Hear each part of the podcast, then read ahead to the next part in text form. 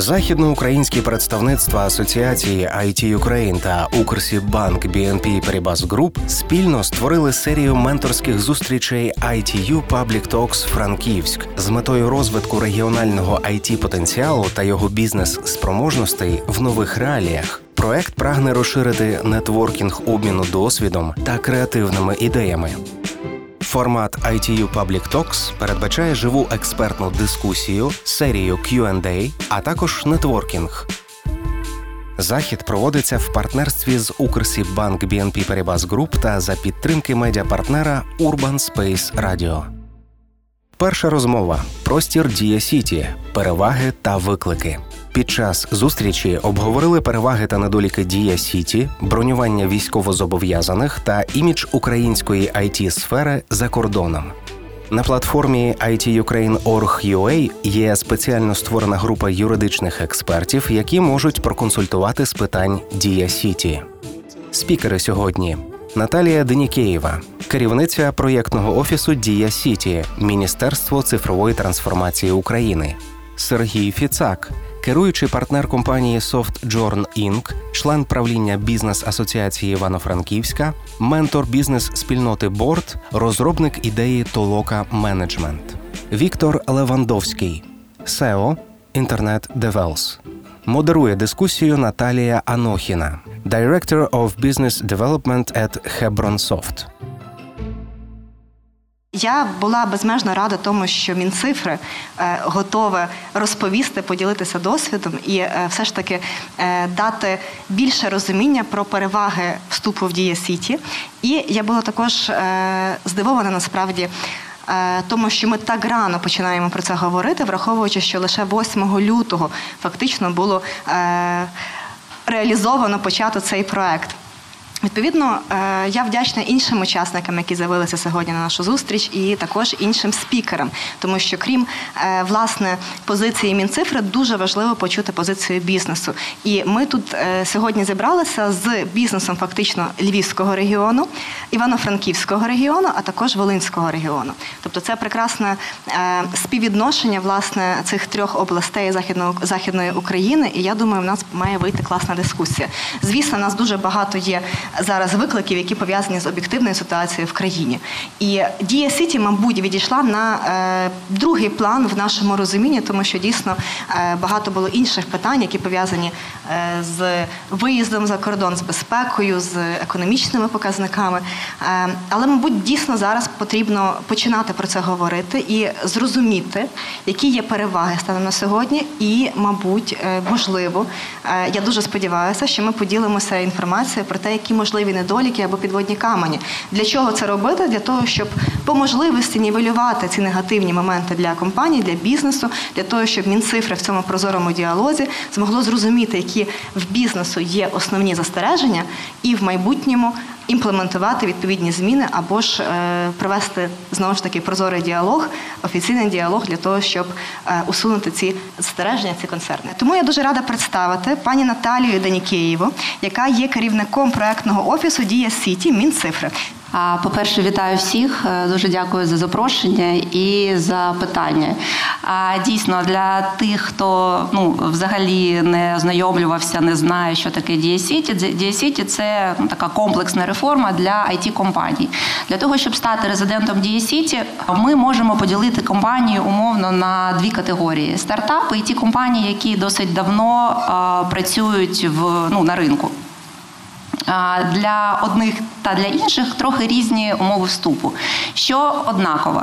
Однаково це види діяльності в рамках закону 1667, тобто рамкового закону про дієсіті. Компанія, яка претендує на статус резидента, вона повинна відповідати та здійснювати кваліфіковані види діяльності. На початку було близько семи видів. Вони були переважно про IT. розробка е, програмного забезпечення та е, в різних формулюваннях. А наразі з початком війни ми зрозуміли, що є галузі, які потребують навіть не галузі, а напрямки в IT, які потребують додаткової підтримки, і ми змогли розширити кваліфіковані види діяльності ще на три види діяльності. Тобто компанії, які займаються хмарними рішеннями, змогли долучитись до дії сіті компанії, які обслуговують технічно обслуговують платіжні банківські системи, а також компанії, які займаються розробкою та виробництвом високотехнологічних е, технологічних товарів з точки зору обороноздатності, безпеки, навіть трохи побутових речей. Наразі в нас е, близько 10, 10, 11, там різні формулювання, але близько 10-11 е, видів діяльності.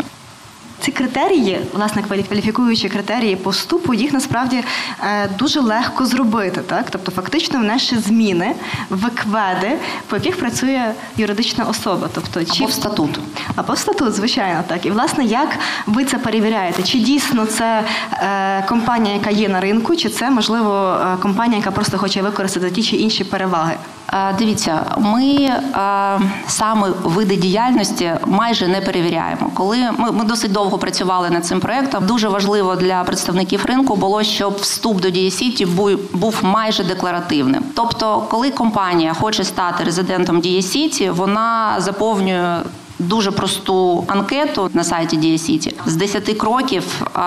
Просто каже: ми такі та такі, код ЄДРПО такий, та ми займаємо здійснюємо такий вид діяльності. Ми відповідаємо і підписує. Що робить наша команда? Наша команда перевіряє антикритерії, щоб е, в структурі власників компанії не було представників країни-агресора, ну і такі інші списку ФАТФ, е, податкового боргу. Досить е, прості базові, я б сказала, речі. Ми перевіряємо, і ми вам віримо. Тобто, якщо ви кажете, кажете, що це так, то це так. До початку військових дій для компаній, які не є стартапами, була особлива умова. Тобто, спочатку резидентства за перші три місяці компанія повинна була надати, так би мовити, аудиторський висновок. Я зразу скажу, що це не комплексний великий аудит, який здійснює там четвірка, який дуже там довгий, дорогий і таке інше.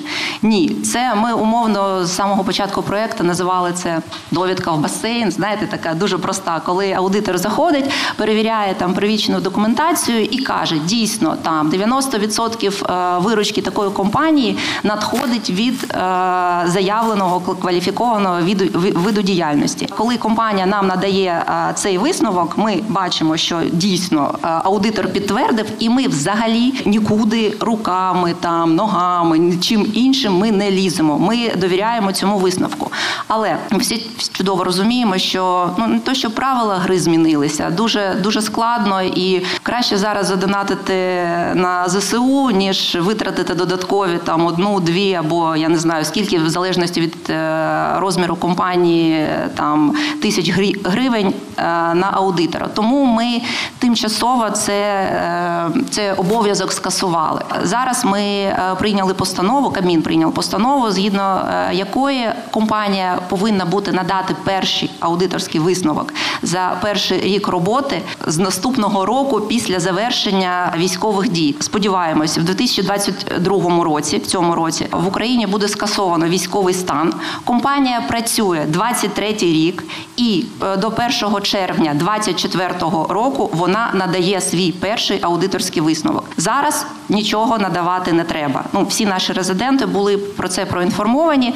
Знову ж таки, хочу окремо виділити, що якщо компанія стартап, якщо вона менше двох років на ринку зареєстрована менше ніж е, два роки до моменту вступу, якщо її годова виручка менше ніж 7 мільйонів гривень, вона не повинна надавати первинний аудиторський висновок. Вона не повинна відповідати критерію щодо середньої зарплатні. Вона не повинна дотримуватись критерію щодо мінімальної кількості працівників 9 працівників воно виявилось завдяки там допомозі е, асоціації, завдяки участі представників е, бізнесу дуже гнучким. І як нам здається, і знову ж таки не тільки нам, ми е, весь час отримуємо зворотній зв'язок від компаній таким дуже зручним інструментом. Дякую дуже, пані Наталія. І е, я власне хотіла би передати слово представникам it компаній і е, уточнити вас, пане Сергій, чи є ваша компанія членом е, резидентом Дія City? Так, можливо, ви також трошки більше розкажете про напрямки діяльності вашої компанії. Е, також е, цікаво те, що Сергій Фіцак є, крім того, що е, керуючим партнером IT компанії, також е, пан Сергій є членом правління бізнес асоціації Івано-Франківська і ментором бізнес-спільноти Борт.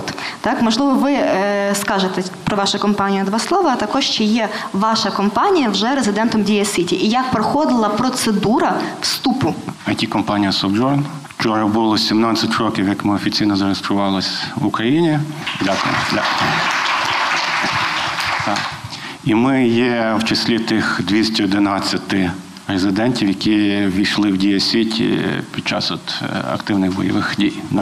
Відмічу зразу вступ надзвичайно простий, надзвичайно легкий. Це робив ваш е, юрист, директор, бухгалтер. Бухгалтер. бухгалтер. Юристів, На сайті. Так. А юристів не наймали, тому що вся юридична підтримка від DSC йшла ну, просто там дуже просто і ну, насправді відбувалося все дуже легко. Далі, до речі, який документ підтверджує резидентство? А запис в реєстрі. От що ви для себе визначали як критерії, який е, з- стимулював вас прийняти таке рішення? Так що для вас було визначною перевагою режиму Дія Сіті, який дозволив прийняти рішення в числі перших так компаній, е, власне, вступити е, в Дію Сіті?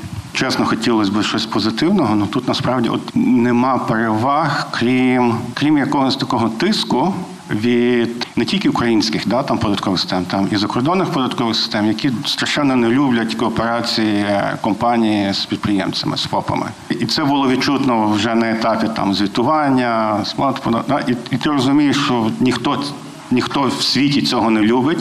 Європа шаленими темпами йде на скасування таких взаємовідносин. Штати це вже давно у них під законом. І ти і, і коли ти в цьому ну в цьому самоваришся, ти розумієш, що воно поступово і до нас доходить, і нема виходу, як знайти інші способи, ніж просто кооперація, ну як компанія з підприємцями.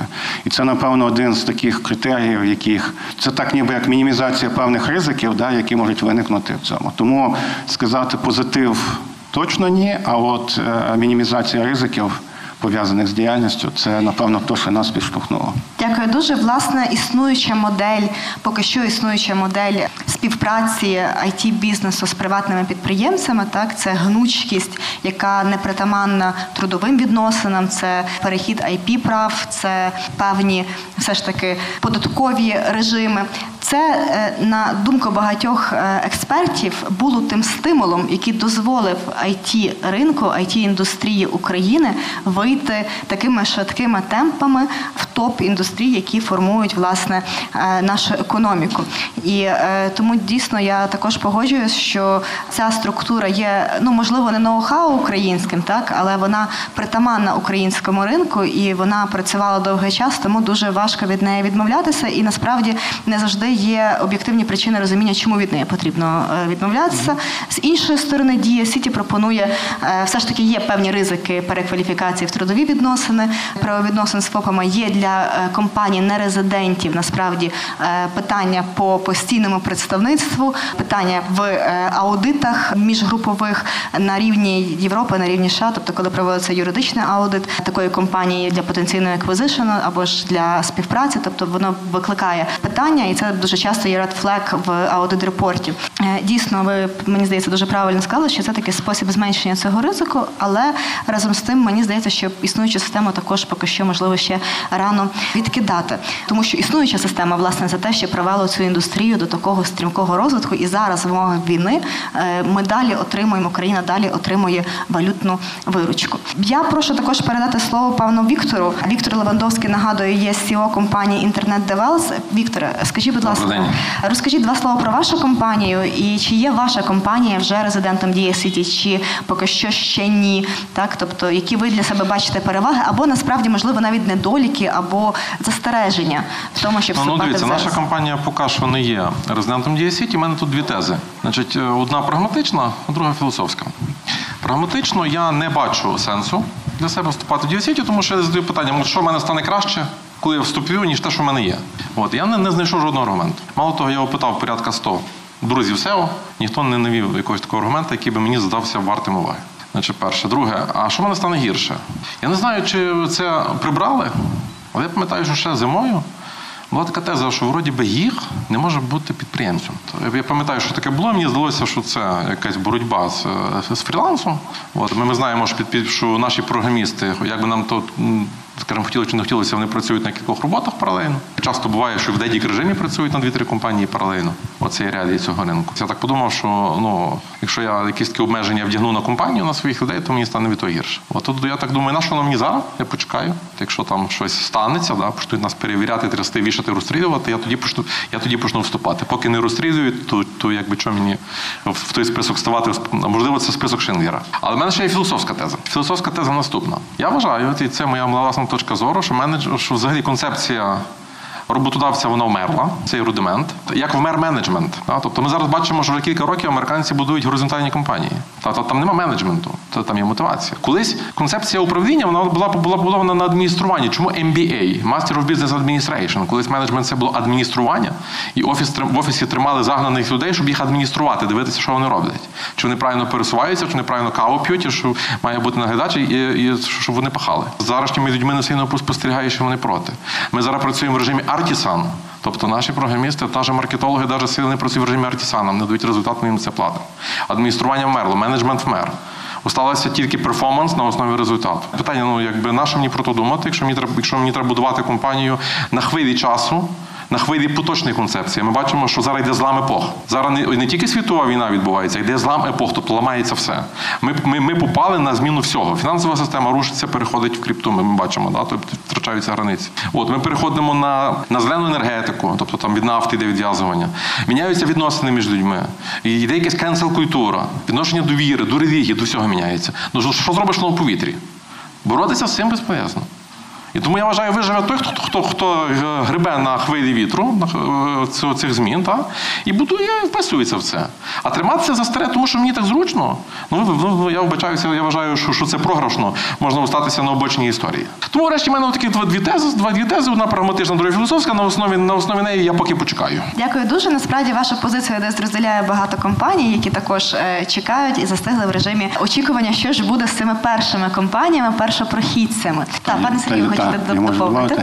Я і дуже згоден, і дуже не згоден. Коли ми говоримо про там відсутність менеджменту, мені пощастило пройти навчання в бізнес-школі такої відомої Берклі в Каліфорнії. І бізнес-школа просто сказала, що ви знаєте, що 14% випускників ідуть і засновують власні, ну там власний бізнес. Вони є підприємливі. Все решта вони чекають, коли хтось їм дасть роботу, і вони будуть працювати. Якщо ми подивимося на відносини між такими людьми, да, то ці люди хочуть не стільки підприємницькою діяльністю займатися, але вони хочуть там 8 годин своїх там. Робити те, що їм подобається, вони хочуть відпустку, вони хочуть лікарняні, вони хочуть там декретні, вони хочуть певний захист. І дуже часто контракт між підприємцем і компанією цього захисту їм не дає. Скажімо, ми не можемо включити таке слово, як відпустка, такий контракт. Ми не можемо включити таке слово, як декрет, такий контракт, лікарняний. Ну і там прочі. Випробувальний термін 8 годин, так. Ми можемо там, ми можемо там всяке, всяке таке. Да?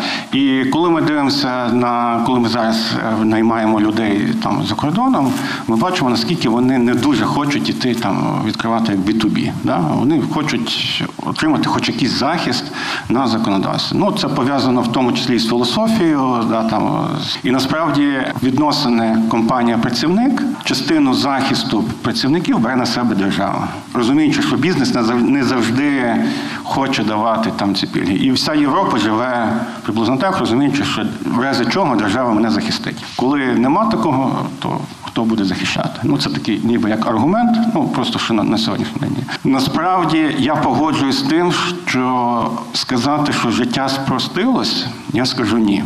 Я можу сказати це там на різних рівнях, розказати, да, там, що мені не подобається в Дієсіті. Якщо почати з самого мінімального, навантаження на мою бухгалтерію зросло. Навіть по їх контрактах, які здавалось би дуже подібні до ФОПівських, все одно у них зросло це навантаження. І в мене, якщо в мене ми ж айтішники, ми автоматизували всі процеси там створення рахунку, ну ці всі всі всі для ФОПів, і мені вистачало там одного бухгалтера на обслуговування всіх то на сьогоднішній день вони кажуть, да, у нас там появилась додаткова звітність. Там сьогодні вроді би вони вичитали, що якусь звітність там відмінили, але тим не менш додаткова звітність є. Їх контракти простіші. Якщо наймати працівника, це знову наказ на відпустку, наказ на лікарняний, накази. Ну, от оця вся паперова робота це навантаження. В їх контрактах також є накази. Нема. Нема. Нема, нема, нема. Тобто на- там, де їх контракти, там, там простіше. З цим, з цим все простіше. Але тим не менше, от не- донедавна було там щомісяча, щомісячна звітність про кількість найманих там по їх контрактах по цьому. Да? Вроді би її скасували. Ні? Чи що там було таке? Це зовсім не е, щомісячна звітність. Нам ну Михайло Федоров, міністр цифрової трансформації, йому і нам, як команді, яка реалізувала цей проект, дуже цікаво, як воно взагалі відбувається. Ми, е, так як прописан закон, е, ми не маємо не прав, не повноважень якось запитувати у якихось там інших державних органів будь-яку інформацію щодо дієсіті. І нам насправді цікаво, е, як воно розвивається. Тобто, те, що ми можемо бачити, те це загальну кількість в розрізі кожної компанії. Скільки в нас резидентів? Ну що відбувається в резидентах? Вони просто зайшли, е, ну там створили нову юрособу і зайшли з дев'ятьма людьми в, в Дія Сіті і дивляться, як воно буде відбуватись, або заводять якихось людей. Якщо заводять, то на їх контракти чи е, офіційно в штат, або залишають ФОПів. І ми цю, цю інформацію, моя команда збирає для того, щоб ми розуміли, що не так. Так би мовити, ми дуже намагаємося бути максимально client-oriented. Ну кожного місяця моя команда обдзвонює компанії, питає, як у вас справи, чи є якісь там питання, є якісь проблеми, може якась потрібна допомога, і ще питає, скільки яких співробітників у вас де є. Але це виключно наша внутрішня інформація. Ми просто для себе, для свого розуміння, наскільки ми хорошо або плохо реалізовуємо цей проект. Це не обов'язкова звітність. Взагалі компанія може не відповідати на це питання. Ну, бухгалтери, ви знаєте, вони такі, ну, тим сказали, вони мають виконувати. Дзвонять, ну, субординація, там, ну, хтось подзвонив, ма- ма- для них, для них це звітність. Все. А вони чітко вони включаються в свої там, процеси, чек-лісти і до виконання. Ну, це такі, да? Друга, це неготовність програмного забезпечення бухгалтерського. Насправді, зараз там відійшли від 1С, перейшли на інші системи, не готові наші бухгалтерські системи для роботи в дієсіті. Відповідно, це навантаження на бухгалтер. Я розумію, що це технічні, да, що воно там через там, певний час зміниться, але зараз це навантаження. Друге, неготовність банків. Коли ми нараховуємо зарплату, банк перевіряє ЄСВ податки. Так як по їх контрактах іде сплата мінімального ЄСВ, а зарплата набагато перевищує цю мінімалку, Банк як податковий агент перевіряє. Так? перевіряють чи ви і починається податкового вони не, не вони не призупиняють, але це знову додатковий дзвінок, додаткове пояснення, чому це сталося. Да? Ну тобто є такі такі моменти, які от Трохи трохи прокоментую. Дійсно, є така проблема, але вона була, чесно кажучи, вона була дуже великою з самого початку. Тобто банки взагалі не розуміли, що це таке, і вони сприймали як це як якусь махінацію. Перші компанії, перші резиденти, які ще ще в довійськовий час стали е, резидентами, вони одразу до нас звернулись. Ми запросили роз'яснення від НБУ. Ми запросили роз'яснення від е, ДПС. Ми в особистому порядку зателефонували всім банкам, в яких були якісь питання. І чесно, ну тобто, ми дуже намагаємося бути максимально client-oriented. Якщо у вас є якісь там питання щодо резидентства і того, як це працює, і інші державні органи, які там створюють вам додаткові, е, додаткові проблеми, кажіть про це нам. Ми дуже оперативно в ці процеси включаємось, і якщо можемо, ну зазвичай можемо. Ми намагаємось це фіксити. Є один пункт, який мене напрягає, я вважаю його зрадою. Давайте я, щоб його зрозуміти, уявимо собі, що в одному залі зібрали всіх аграріїв і кажуть, дорогі аграрії, ми тут створили режим, при якому зараз сюди зайдуть іноземні компанії і теж будуть обробляти землю. Цікаво мені, чи ініціатор цього цей ініціатор, чи він далеко від тих аграріїв втіче. Розумієте, так кількість землі обмежена, за неї аграрії між собою чупуться, тобто конкуренція. І тут от кажуть, давайте в Україну заходите іноземні, то теж купляйте землю, там створюйте конкуренцію. Взагалі держава, вона, принципі, свого виробника захищає. Бо вона вводить на навпаки заградітівні поштини, да? Щоб іноземні компанії тут не могли ну не, не вбивали місцевий бізнес. А тут є меседж прямий, що ми будемо залучати сюди іноземні компанії, які прийдуть, відкриють офіси І це для нас меседж, особливо для великих фірм. І тим більше я не розумів київлян, тому що той офіс точно відкриється в Києві і точно вимете з Києва з, з, компанії якби самих сеньорних, е, сам, сам якби самих стержнівих, стержнівих людей. Відкриється якийсь Samsung в Києві, там ну, пропаде, не знаю, там 50 чи 100 компаній, тому що стержневих людей просто виймуть. І людям це об'являють, люди сидять, слухають і нормально до цього відносяться. Мені від цього страшно насправді. Да? Тобто, тому що це от, пряма конкуренція. Питання нашого. А, Вікторе, давайте я відповім. Ну, по-перше, Samsung вже досить давно працює в Україні. Навіть в нього є rd центр в якому працює десь близько 500 людей.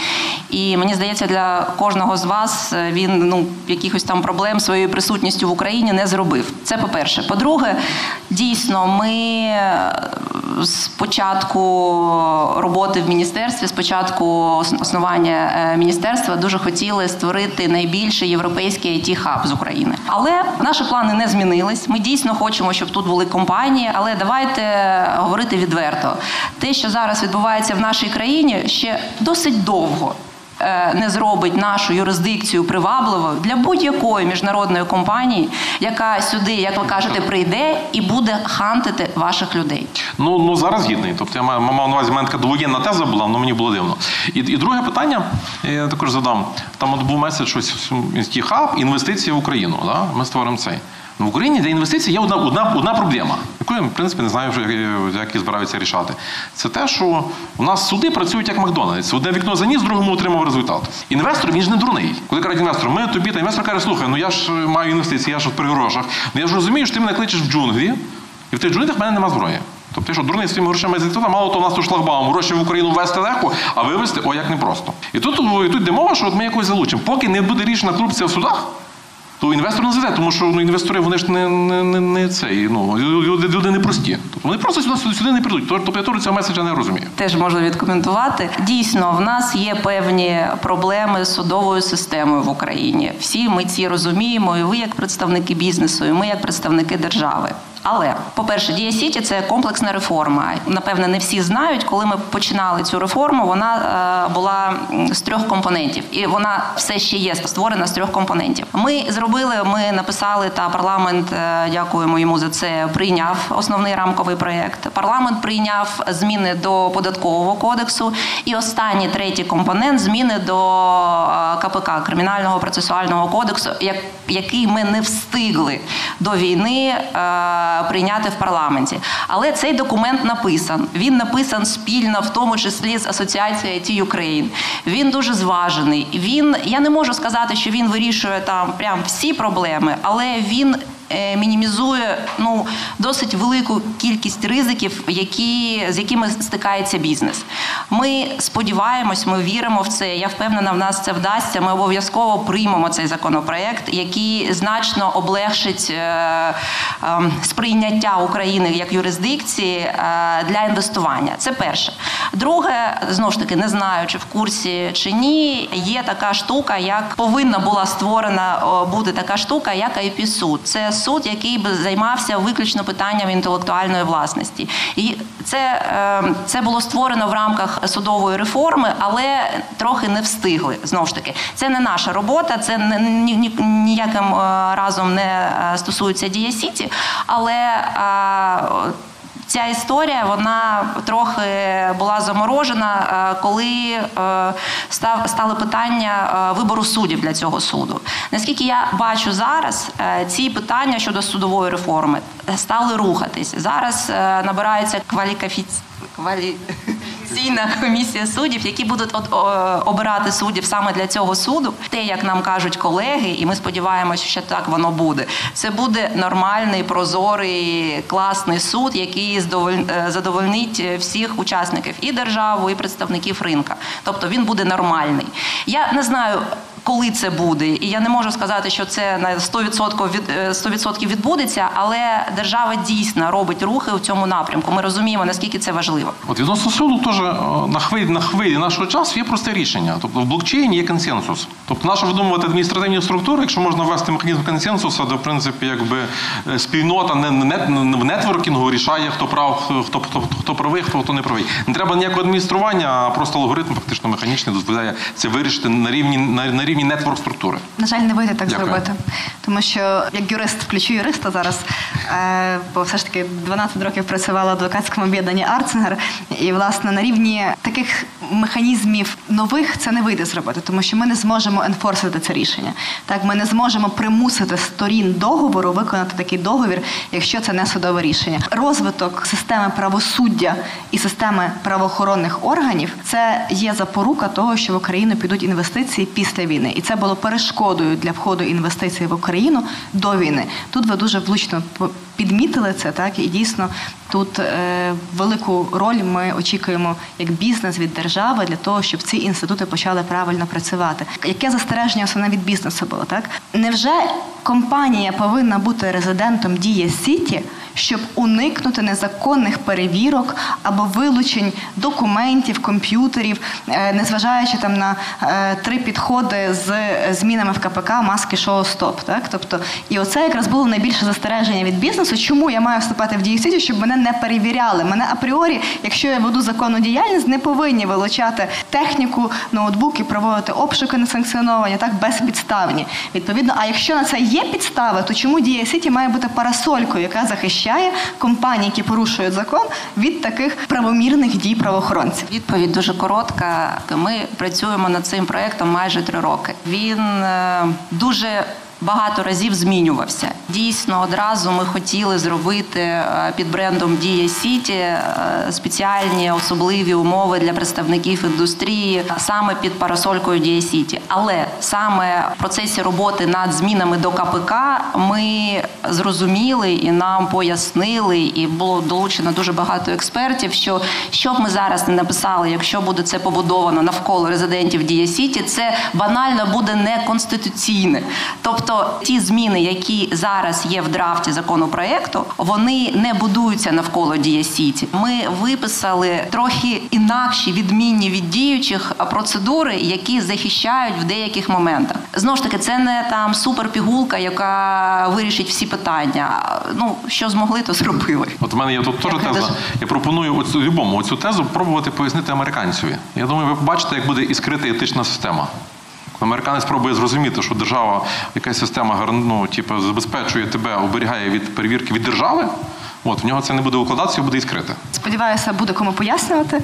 Е, буде будуть інвестори, які будуть заходити. Я розумію, що дійсно. А зараз, до речі, в Дія Сіті є іноземні компанії, іноземні інвестори, які війшли, які не були представлені на ринку під час воєнного стану. Перші дні існування, і навіть на Дія Саміті, коли був лонч цього проєкту, до нас зайшла компанія USST. Це ну так досить великий світовий аутсорсер, і компанія Revolut. Але за час військових дій, на жаль, Ну, це це, це, це зрозуміло, але відповідь ні. Е, я би хотів трошки знову опуститись, бо я розумію, що судову систему ми зараз не поміняємо, але в мене ну, є конкретні конкретні зауваження, які точно впевнені, ми можемо. Угу.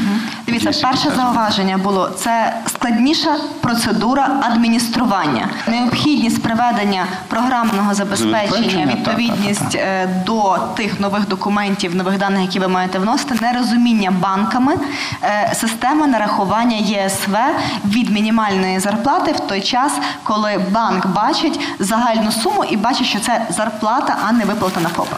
Тобто, поки ну, що я, три я, я насправді я не вважаю це великою я вважаю це технічною проблемою, яка там вирішиться там місяць-два чи є більше проблема, з якою ми стикнулись, небажання ФОПів наших працівників входити в дієсіть. Залежить від компанії, впевнений, скажімо, вони точно не бачать переваг, тому що все, що ми забезпечили, там відпускні, лікарняні, ми як компанія це їм набувало, вони кажуть, в чому різниця. І я був здивований, найбільше я здивувався, коли почали відмовлятись дуже багато працівників, які е, живуть не в Франківську, а живуть е, в навколишніх регіонах, тому що вони як ФОПи.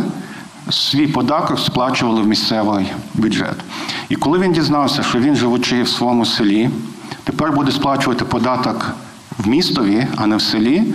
Його це дуже засмучило.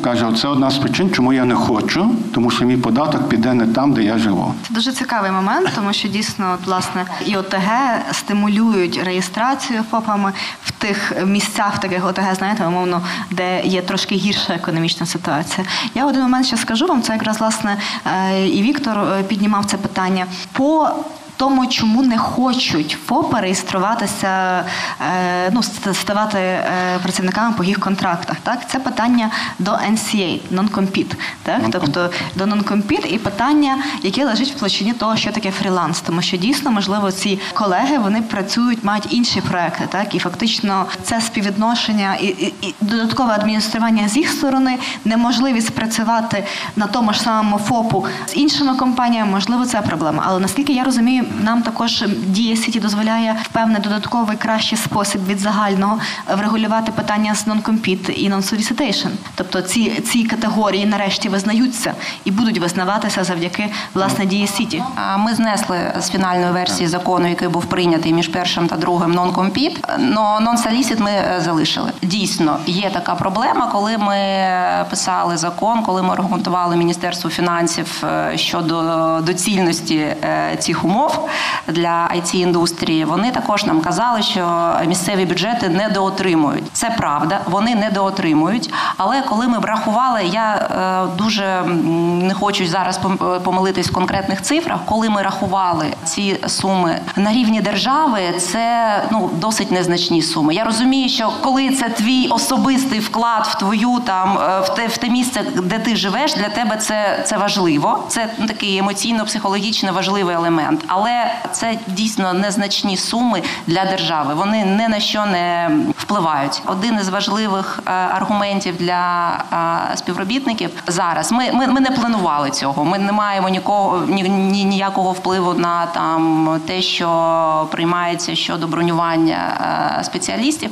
Але наразі те законодавство, яке є в Україні, ФОПи не можуть бути заброньовані. Я розумію, що всі ну, ми, ми чудово розуміємо, що там величезна більшість працівників вони є ФОПи, і ми з е, не то щоб з розумінням, з повагою до цього ставимось. Але е, чинне законодавство в Україні не згідно з чинного законодавства України не можуть бути ФОПи заброньовані, і це може бути як е, аргумент для ваших працівників щодо вступу в Дія Сіті і підписання їх контракту. Є декілька зауважень. Да? Я, звичайно, дуже проти, ну, коли от бронювання відбувається вибірково, да? це, це неправильно. Я дуже радий, що виключили нон-компіт. Для мене взагалі оці е, обмеження стосовно там, що ми не, працівник не має права працювати, да? це якраз то, що припиняє прогрес. Каліфорнія якраз і розвивається за рахунок того, що вони дуже просто переходять з компанії в компанію, і переносять знання. Я розумію, що для бізнесу це мінус, але для загального розвитку це великий плюс. Тому оці моменти non-compete були дуже дискусійними серед працівників. Вони не хотіли.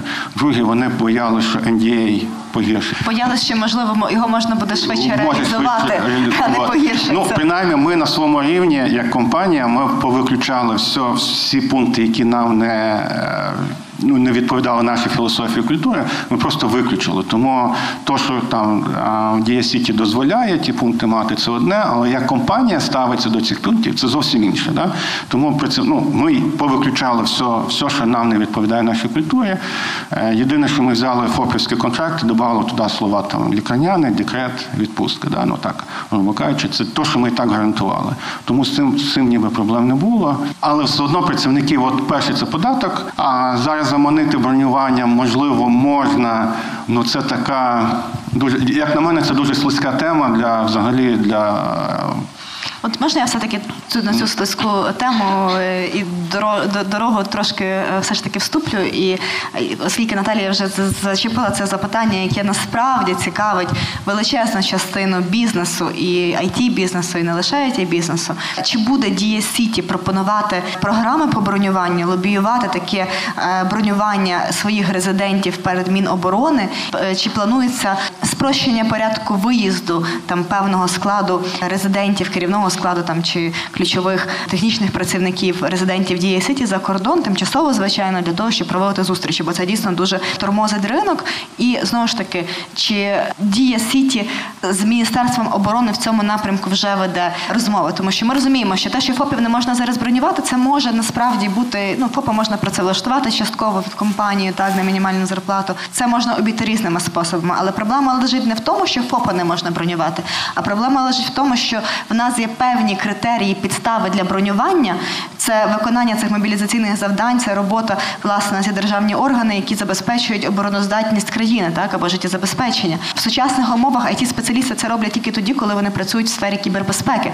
Так а власне ми говоримо про бронювання тих працівників, які е, є критично важливими для компанії. Вони не працюють для держави фактично, але своїми інвестиціями, своєю роботою вони допомагають залучити валютну виручку в країну, так і таким чином підтримати гривню і підтримати нашу економіку. Тобто, яка позиція офіційна мінцифра зараз по бронюванню, діє сіті по бронюванню, і власне що в цьому напрямку, які переваги, бонуси пропонує цей режим для it компаній Напевне, найчастіше запитання з моменту спочатку війни. Саме моя команда займається процедурою бронювання, подачею документів, підготовкою документів і комунікацією з компанією. По-перше, немає ніяких переваг для компанії, якщо вона є резидентом в Дія Сіті. Закон він однаковий для всіх. До нас звертаються кожен день дуже багато компаній, і ми приймаємо ці заявки незалежно від того компанія є резидентом Дія City, чи компанія не є резидентом Дія City. Ми до Дія City знаходились ну в досить тісному контакті з представниками індустрії. Багато кого знаємо, і наявність резидентства у компанії взагалі, ну тобто, нам приємно, що хтось подивився на наші там, вибачте, потуги і е, зробив свій вибір в пользу на користь Дія City. Але на бронювання, на процес бронювання це ніяк не впливає і не буде впливати впливати. Наразі готуються зміни до чинного законодавства. Ми е, спільно з колегами з Мінекономіки, Міноборони, Генштабу працюємо над новою процедурою, яка буде більш user-friendly. Знову ж таки, мінцифра розуміє, що все, що там мінцифра робить, кінцевий бенефіціар цього це ну а вже ж громадяни України, але ну саме ми відповідальні за те, щоб it індустрія там розвивалась, і може ми не можемо допомогти розвивати розвиватися, але ми точно повинні повинні е, якось робити так, щоб їй ніхто не заважав. І ми чудово розуміємо, що чинне законодавство, таке, яке воно є зараз, воно е, процес бронювання будується навколо мобілізаційного завдання. І ми чудово розуміємо, що далеко не всі айтішники вони там займаються киберзахистом, кибератаками і таке інше. Ці зміни, які готуються, ми знову ж таки я не можу нічого обіцяти. Ми над цим працюємо майже три місяці, і згоди е, до тих пір не знайшли з нашими колегами. Але зараз я трохи бачу світ е, в кінці тунеля. Дійсно бачу. Може там тиждень, може два. Я дуже сподіваюся, там до двох тижнів буде прийнята нова постанова з цим новим порядком, в якому ключове ключова різниця це бронювання буде робитись не, не тільки для тих е, працівників, не тільки для тих компаній, які дійсно займаються, які мають мобілізаційні завдання, а для тих компаній, які які працюють, які платять податки, які е, продовжують отримати валютну виручку. Тобто, для того, щоб зберігти економіку, нам треба, щоб хтось е, хтось працював. Ну не всі дійсно не всі здатні і не всі повинні е, воювати з точки зору того, того, е, де ця людина більшу користь принесе. І ми дуже сподіваємося, що це вийде зробити. Щодо процедури, вона ми також працюємо з колегами над тим, щоб зробити її напівавтоматичною автоматичною. Ми не приймаємо рішення щодо бронювання. Ми тільки отримуємо документи від it компаній і передаємо їх. Ну то ми такий перший гейткіпер, який там дивиться, чи взагалі це айтішник або не айтішник. Знаємо, не знаємо. Якщо не знаємо, питаємо. Ну розуміємо, що це там, ну вибачте, не там е, ТОВ і копита, яка була створена вчора або позавчора, розуміючи, що там мінцифри в доброму, хорошому контакті з індустрією і зазвичай виступає, ну так би мовити, адвокатом індустрії перед іншими державними органами. Ми первинно перевіряємо, і якщо все добре, ми готуємо пакет документів, які ми відсилаємо на Міноборони. Міноборони дивиться, і ну воно по-різному дивиться. Зазвичай е, з розумінням того, що хтось повинен також воювати, е, когось погоджує, когось не погоджує. Точно не погоджує е, дефіцитні військові спеціальності. Це прям ну дійсно проблема неможлива. Ми намагались пояснити декілька багато разів. Це принципова позиція. Дефіцитні військові спеціальності вони не бронюються. І отой список, який там. З галочками тут так, тут ні, тут так, тут ні. Він потім відправляється до Мінекономіки. Економі... е, Мінекономіки зі свого боку також дивляться і потім відправляються нам. Зазвичай з того, що я бачу зараз, ця процедура ну, з моменту відправки на Міноборони і потім на Мінекономіки, вона займає 2-3 тижні. Ну, скоріш. Три ніж два. Буває там деякі випадки, але десь близько трьох. Зараз за- за- зараз стало краще. З самого початку це взагалі був жах. Я згодна з цим, Наталя. І повертає нам. А Ми намагаємось якось зараз це автоматизувати за допомогою дії. Що зараз обговорюється, знову ж таки, це не фінально. Це один із етапів е, етапів обговорення з нашими колегами. Це буде в напівавтоматичному режимі. Воно якось буде через дію. Я Чесно скажу, взагалі не технічна людина. І як це маленьке звірятко загортає шоколад у фольгу, для мене це дійсно rocket science, Але колеги кажуть, що воно буде напівавтоматичне і буде займати набагато менше часу, тобто до тижня, навіть скоріше. Ми будемо або бронювати, ну тобто система буде, навіть не ми, система буде або бронювати, або когось не бронювати. Тобто воно автоматично буде е, дивитись, е, хто там, яка е, спеціальність є деф- дефіцитною, яка не є дефіцитною, тому що ну спочатку війни. От я зараз боюсь знову ж таки е, не, не, так порахувати цифри, але близько 20 тисяч е, людей повинні бути були заброньовані. Ну тобто, в нас стільки заявок було. А станом на зараз, кожен е, кожного тижня ми е, репортуємо Михайлу Федорову, що взагалі відбувається щодо бронювання. Станом на зараз це менше через мою команду пройшло через мене особисто менше ніж 2000 осіб заброньоване. Я не кажу про телеком, це зовсім інший департамент е, цим займається. Щодо IT, ну класична it компанія продукт або аутсорс.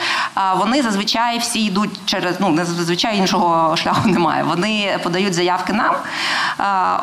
І менше двох тисяч людей. Тобто теоретично it компанії, маючи намір забронювати там ясно не всіх працівників, так а частину, наприклад, команди, звертається не в дію сіті адмінцифри, як відповідний орган, який має право клопотати і зможе клопотати після набрання чинності новою постановою Кабміну, власне, е, перед Міноборони по бронюванню цих працівників. Міноборони розглядає список, і по списку є теж постанова Міноборони, яка визначає перелік цих дефіцитних спеціальностей військових.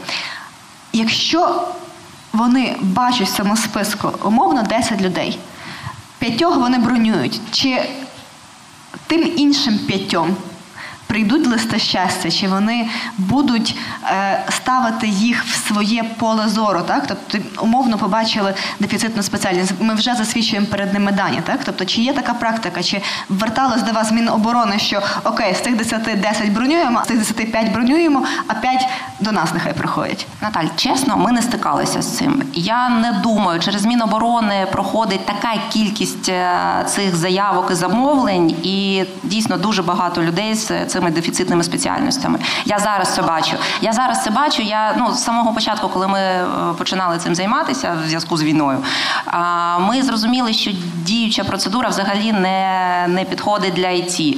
Тому що, по-перше, it ФОПи, по-друге, вони всі молоді хлопці, молодше ніж 27 років. Е, Забронювати когось, хто молодше 27 років, років, ну також майже неможливо. Вони взагалі, коли там, ну я, я багато з ким спілкувалася за цей час, і коли там якийсь хлопчик е, дуже талановитий, ну прям супер талановитий, яких в нас дуже багато, е, 22 або 24 е, років, каже, який військовий білет? Я навіть не знаю, що це таке. Я ніколи з цим не стикався.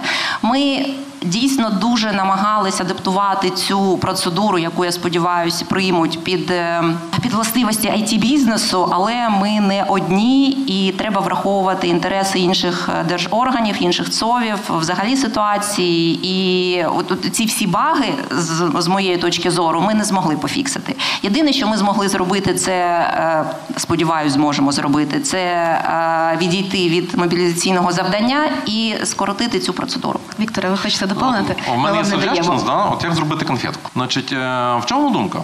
З однієї сторони, тут ми зараз бачимо, як я вважаю, е, це чисто адміністративна парадігма побудови формальної адміністративної адміністративної організації. Поруч лежить зовсім інша парадігма, яка в світі відкатана, і вона не вмре і буде жити ще довго. Це клуб.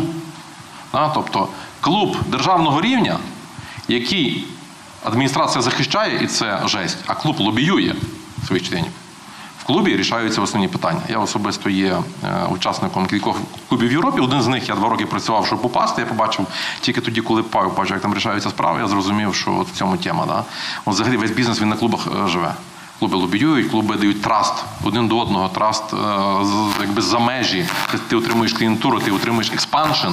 І розумієте, якщо Україна зробить такий клуб і почне допомагати якби цим е, всім членам expansion на ринки, давати рекомендації, ти приходиш на американський ринок, в тебе траст, тому що ти в клубі, і вони розуміють клубну систему, вони не розуміють адміністративної системи. Тобто зараз пояснити їм, що є City там Чи може щось держава бути адміністратором клубу? Так, тому що я розумію, клубна система це ви говорите патронатом про держави. Чого? транспарентний діалог. Буде. Раз транспарентний діалог і два платформа, нетворк і платформа. Так і Да, відповідно зрозуміло, розумію. лобінг свого Да, виробника. Держава є патроном, і це, це, це було дуже круто. Колись it асоціація організовувала поїздки, я особисто в Канаду їздив. От it асоціація від організації, яка має підтримку держави, організувала поїздку. Нас в Канаді прийняли на державному рівні. Нам організували серйозні е, зустрічі. Ми тим привезли серйозні контракти, і сам рівень він був- круче любої конференції. Ну, власне, це Мінцифри. Оце і Дія оце заряджало. може бути партнером власне IT Ukraine асоціації. Я би сам таке пішов. Я думаю, Так. це би допомогло кожному, тому що в Україні 90%, Таких- 90% компаній сидять в танку.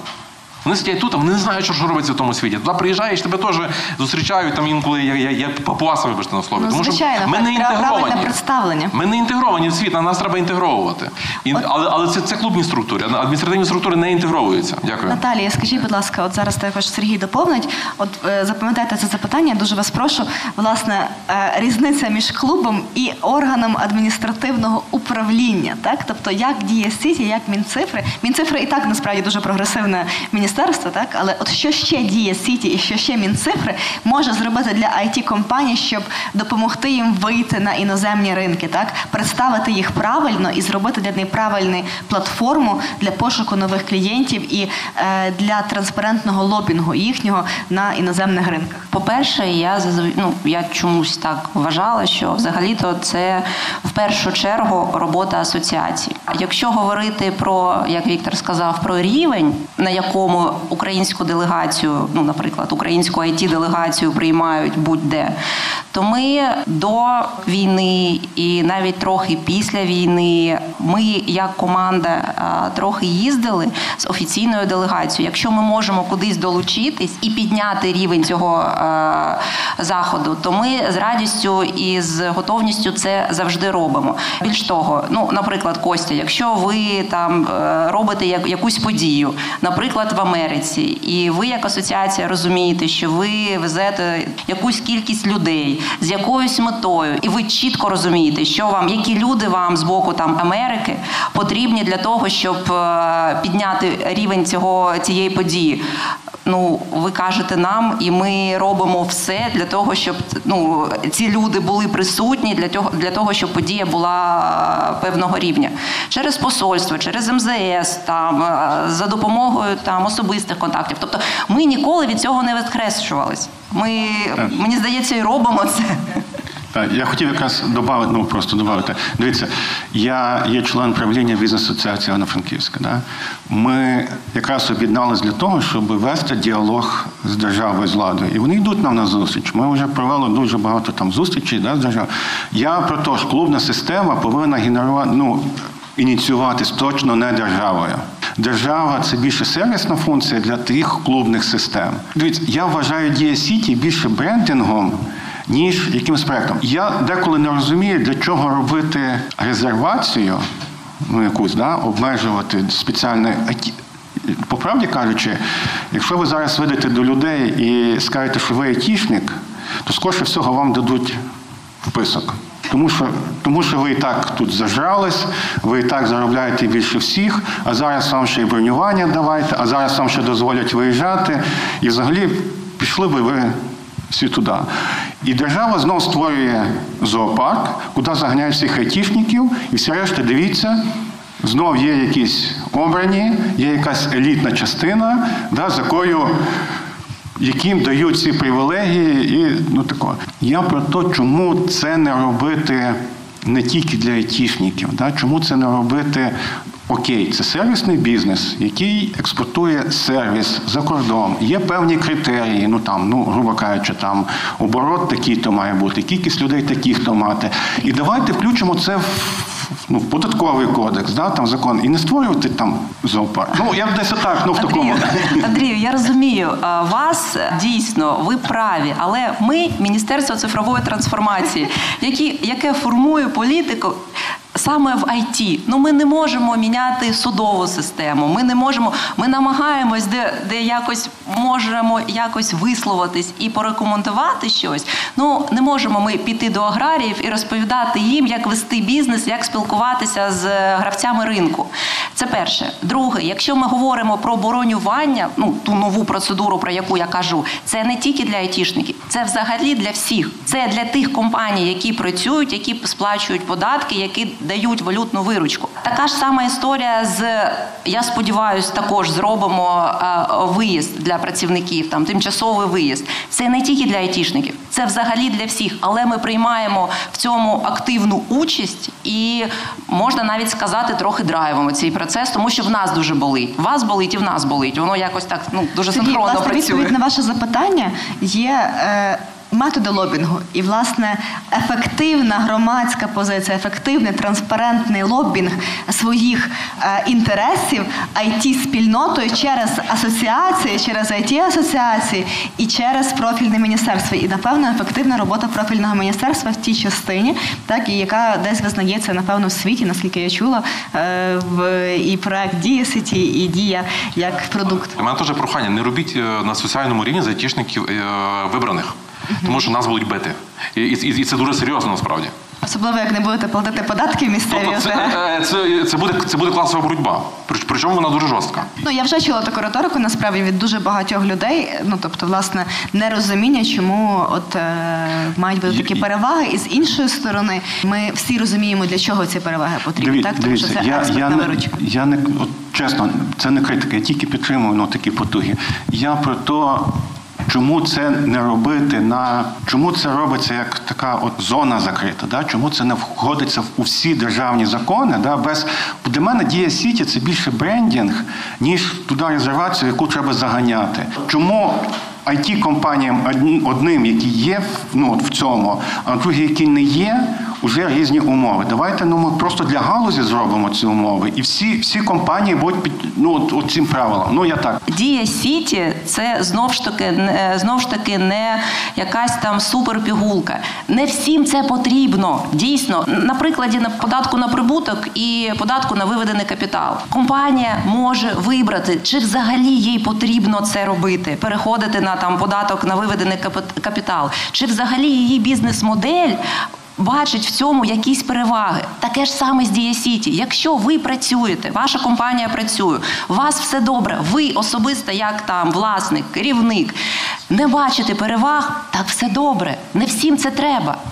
Так я не про то. Я про те, що коли я не бачу переваг, я йду ну, в податкову, я кажу, я хочу бути на цій податковій системі. Я, я, я працюю з державою, а не з не з якоюсь такою утворенням. Да? Так і тут таке ж саме. Ви бачите, ну ви дивитесь на Ну тому я кажу, якщо якщо діє сіті як брендінг, ну просто як бренд, тоді я розумію. Якщо це а, іде меседжі про те, що це спеціальна ре- резервація, ну сюди. Тобто ми або йдемо в податкову, ми переходимо з одної податкової системи на іншу. Бо мені це вигідно, окей.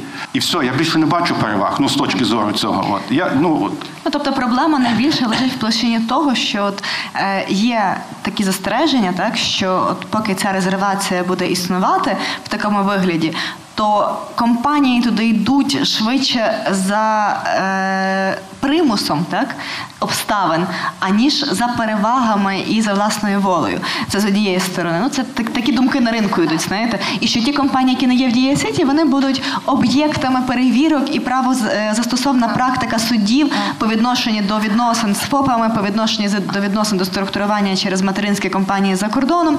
Так вона зміниться. Власне, або ти в Дія Сіті, або ти отримаєш е, штраф е, держпраці в майбутньому реформованої, так і податкової, і донараховують тобі приховані правовідносини трудові та, наприклад, не дораховують податки. Це я списую просто ризик, який є. Наталь, дивіться, ви юрист. Ви чудово розумієте, що діюча система працевлаштування через ФОПів вона трохи в сірій зоні. То як це використовується, воно трохи в сірій зоні згідно з чинного законодавства України. Я мовчу про там обов'язки України там перед е, там міжнародними донорськими організаціями, е, інституціоналами е, на кшталт МВФ і таке інше, і що їм взагалі це не дуже подобається. Але навіть якщо абстрагуватись від цього, це ну трохи сіра зона. І от уявіть собі, легалізувати ми це не можемо, тому що згідно чинного законодавства це неправильно.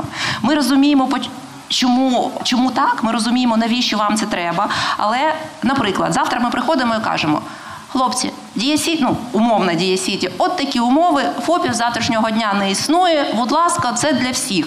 Ви уявляєте собі, що буде? Ви уявляєте, ви уявляєте рівень хейту, який буде? Це неможливо. Тому дія сіті це не панацея, але альтернатива. Якщо вам хочеться, будь ласка, не хочеться. Мене питають, чому програміст не може бути ФОПом? Якщо воно по суті, він є артісан. Ви розумієте, що якщо в супермаркеті продавці зараз є, є ФОПами, і держава на це спокійно дивиться.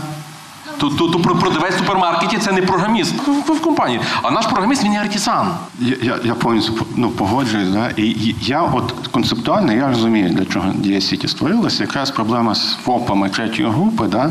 яка з одного боку нам дозволила підняти галузь, але з іншого боку, інші галузі використовують її і трошки трошки не не так. Так, да? Я, я, ну, от, Якщо на, на двох словах пояснити, ми як е, центральна компанія, да, ми отримуємо гроші від клієнта на компанію і далі гроші розподіляємо по ну, по ФОПах. Як працюють магазини зараз? Гроші заходять на ФОПів і потім якимось лівим сірим чином заходять на центральну компанію. Да? Ну, тобто, Хімія у нас? Да, Там хімія є. У держави стоїть питання, і воно піднімається не тільки державою, а іншими, іншими державами. Давайте цю схему скасуємо. Я розумію, що держава не може її скасувати, тому що це буде. Так? Придумується спеціальна резиденція для дієсіті, куди ну, така до хімії немає.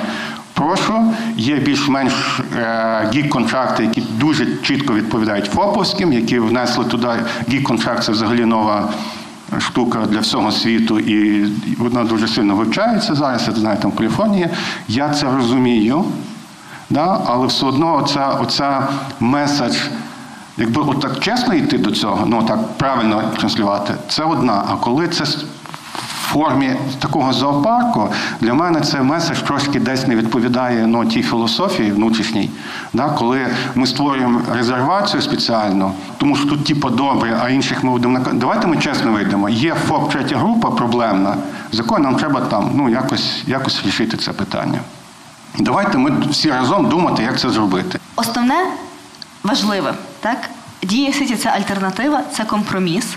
Ми дуже сподіваємося, очікуємо на транспарентний діалог Мінцифри через профільні асоціації з it бізнесом для того, щоб ми розуміли, що для тих, хто не буде членами Дія Сіті, не буде влаштовано полювання на відьм, так тобто, що існуюча система буде працювати, і судова практика вона не зміниться. Ми розуміємо, що е, Мінцифри на це не впливає, так але ж хотілося б бачити цей транспарентний діалог. Ми вдячні за роботу, яку робить Мінцифра. Дійсно, це прогресивне ефективне, сучасне, технологічне і відкрите міністерство, яке може давати приклад багатьом іншим державним інституціям. І ми очікуємо нових історій про те, які успішні Wolf Experience компанії, які стали резидентами Дії Сіті. Ми е, вдячні за питання по бронюванню, за те, що це питання піднімається. Ми сподіваємося, що для тих, хто прийме таке рішення і дійсно виокреме частину колег, які е, є критичними для забезпечення е, економіки і інфраструктури компанії, так тобто, що вони отримують таку можливість. Дуже дякую вам, колеги, за окреслені проблеми, які зараз є. Так я ще від себе додам, що мабуть проблемою їх контрактів є неможливість розрахунків в іноземній валюті. Тобто, це є проблема, яка е, була гострою під час е, курсу і різниці курсу офіційного і неофіційного. Так, відповідно, я думаю, її також відчули як компанії, так і власне їх спеціалісти, до залежності, хто на себе взяв цей обов'язок покрити цю різницю. Ось, але ж ми сподіваємося, що Україна рухається впевнено до перемоги, і ця проблема вона не буде абсолютно е, виникати. Проблеми, які були технічного характеру, так з банками. Ну ми також розуміємо, що це кілька листів НБУ більш-менш розуміння банків і все вирішено. Е, комунікації, транспарентна комунікація, відділ підтримки дуже важливо е, для компаній, які е, розглядатимуть умови участі. Треба розуміти, що потрібно додаткове навчання для бухгалтерії, для юристів, так тобто для того, щоб вони могли підготувати себе і компанію для цього вступу, щоб потім не виникла ситуація, за якою там в певний період вийде затримка виплаті винагороди спеціалістам. І ми всі розуміємо, що компанії потрохи заходять, так тобто там можливо не основною компанією, а десь, так як ви сказали, там новоствореною, ну не новоствореною, а не профільною, не основною своєю юридичною особою для того, щоб це випробувати. Це фактично є випробування зараз цього режиму, і ми сподіваємося, що воно покаже себе ефективно і е, успішно. Дуже дякую, колеги, за дискусію. Західноукраїнські представництва Асоціації IT Ukraine та Укрсібанк BNP Paribas Group спільно створили серію менторських зустрічей ITU Public Talks Франківськ з метою розвитку регіонального it потенціалу та його бізнес-спроможностей в нових реаліях. Проект прагне розширити нетворкінг обміну досвідом та креативними ідеями. Формат ITU Public Talks передбачає живу експертну дискусію, серію Q&A, а також нетворкінг. Захід проводиться в партнерстві з Укрсібанк BNP Paribas Group та за підтримки медіапартнера Urban Space Radio.